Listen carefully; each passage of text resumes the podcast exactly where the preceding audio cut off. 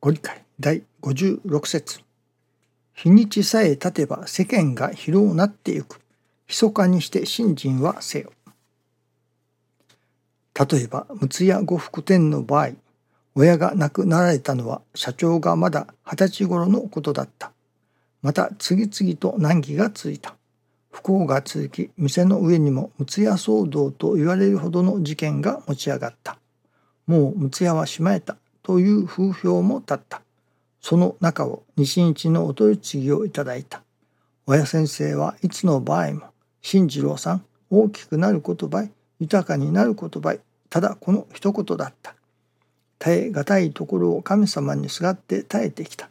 十数年後の今日の六谷呉服店の繁盛につながった。久富修行師の場合も同じである。数十年の信心の中にただ良いことばかりではなかった。さまざまな難儀なことも続いた。地蔵の徳と言われ、泥の信心に徹せと教えられ、これに徹した。いよいよ素直な信心も育った。親戚の者にも、金光様、金光様とのぼせておると言われた時代もあった。そこを泥の心で受け抜かれ、今日の久富一家一門のおかげと繁盛がある。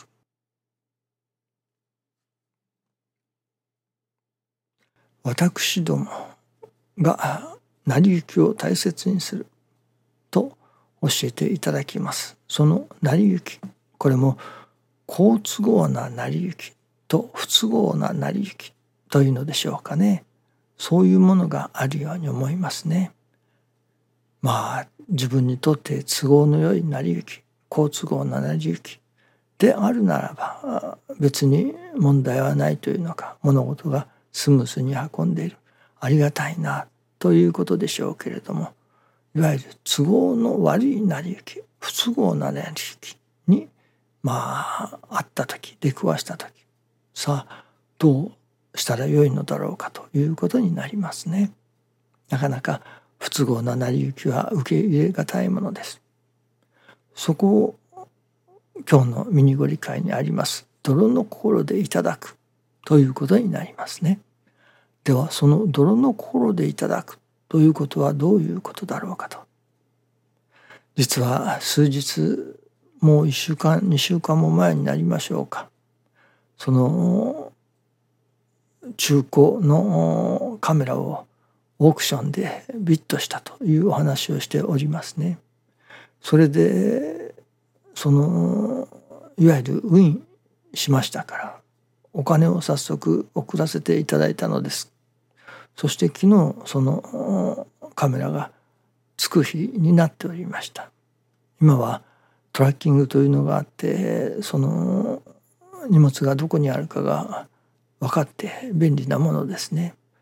ところがその郵便局のトラッキングによりますと配達済みになっているのですね。配達済みにはなっているけれども私の手元には届いていないのです。まあここからというかここで問題が出てきますね。まあ難儀といえば難儀です。問題といえば問題。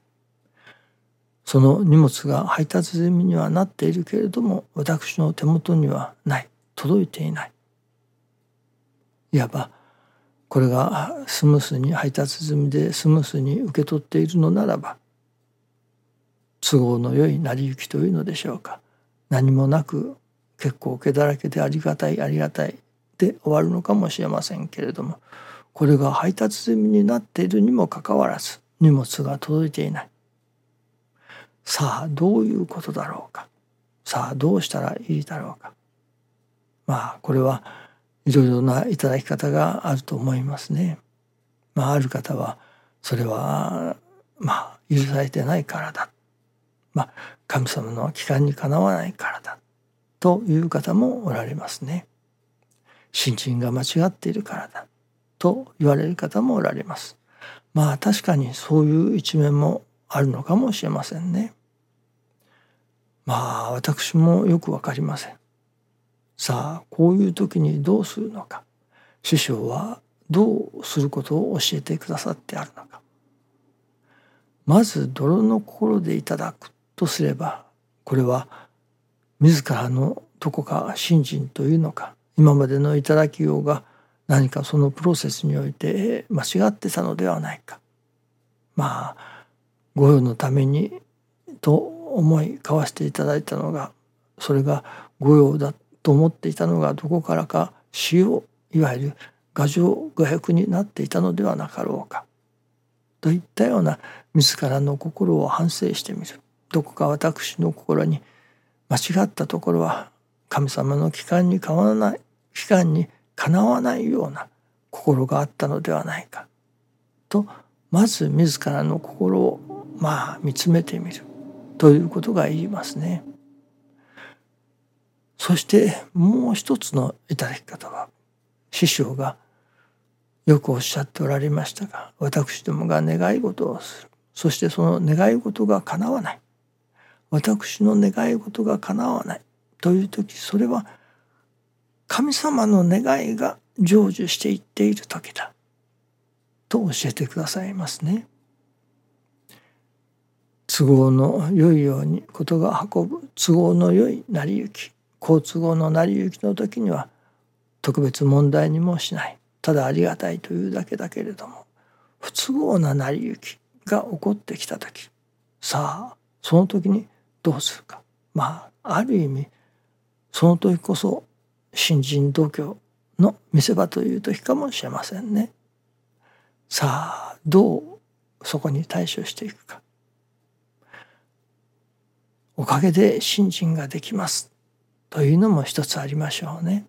そしてさあこのことを修行とさせていただくこのことを人が助かるための修行とさせていただこうといういただき方あるいは巡りのお取り払いといういただき方もありましょうね。まあいずれにしろ泥の泥の心で受けるということには違いありませんけれどもどういう泥の心を使うのかということになりますね。今私の中に思い浮かびますのはやはりこれはどこか私の頂き方が間違っておったのではないか。私の心根がどこか神様の心にかなわないところがあったのではないか。だから物事が私の願い通りにことが運ばない。私の願いと神様の願いがどこかちぐはぐになっていたのではなかろうか。という自問自答ですね。でもまあ現在の時点ではどこが間違っていたのかどこが合わないのかはよく分かりません。まあ問い続けていかねばならないことだと思いますね。と同時にその師匠が教えてくださる私の願いが成就しない時叶わない時それは神様の願いが成就しておる時だとしてそのことをそれこそそのままいただいていくまあもう来ないならば来ないで仕方がない。これは神様の願いが成就していっているのだ。とその品物が来ないというその現実不都合の成り行き不都合な現実というのでしょうかね。私にとっては不都合な現実それをそのままそっくり受け入れていくということですね。まあその不都合な現実を受け入れていくそのことを修行とさせていただくこのことによって人が助かるための修行とさせていただくならばまあそうなればこんなにありがたいことはありませんね。いずれにしろ不都合な成り行きが起こってきた。よしこれによって人信心またできさせていただくぞ。このことによって人得いただくぞ。このことによって人が助かるための修行となるならばといったようなまあそこからの信心という姿勢がやはりいるということですね。ああどうしたことだろうかああ困ったな困ったなで終わっておったならばその困ったなで終わってしまうわけですからさあここからどういう信心を進めさせていただこうか。とある意味その貪欲さというのか前に進む。前には進んでも後ろには退きません。といったような後ろに転ぶのではない。転んでも前に転ぶ。という生き方がいるということですね。まあとりあえずはこの不都合の現実を受け入れていくというそのいわゆる素直に受け入れる素直にそのことをいただいていくというまずその泥の心を作らせていただかねばならないと思いますね。どうぞよろしくお願いいたします。ありがとうございます。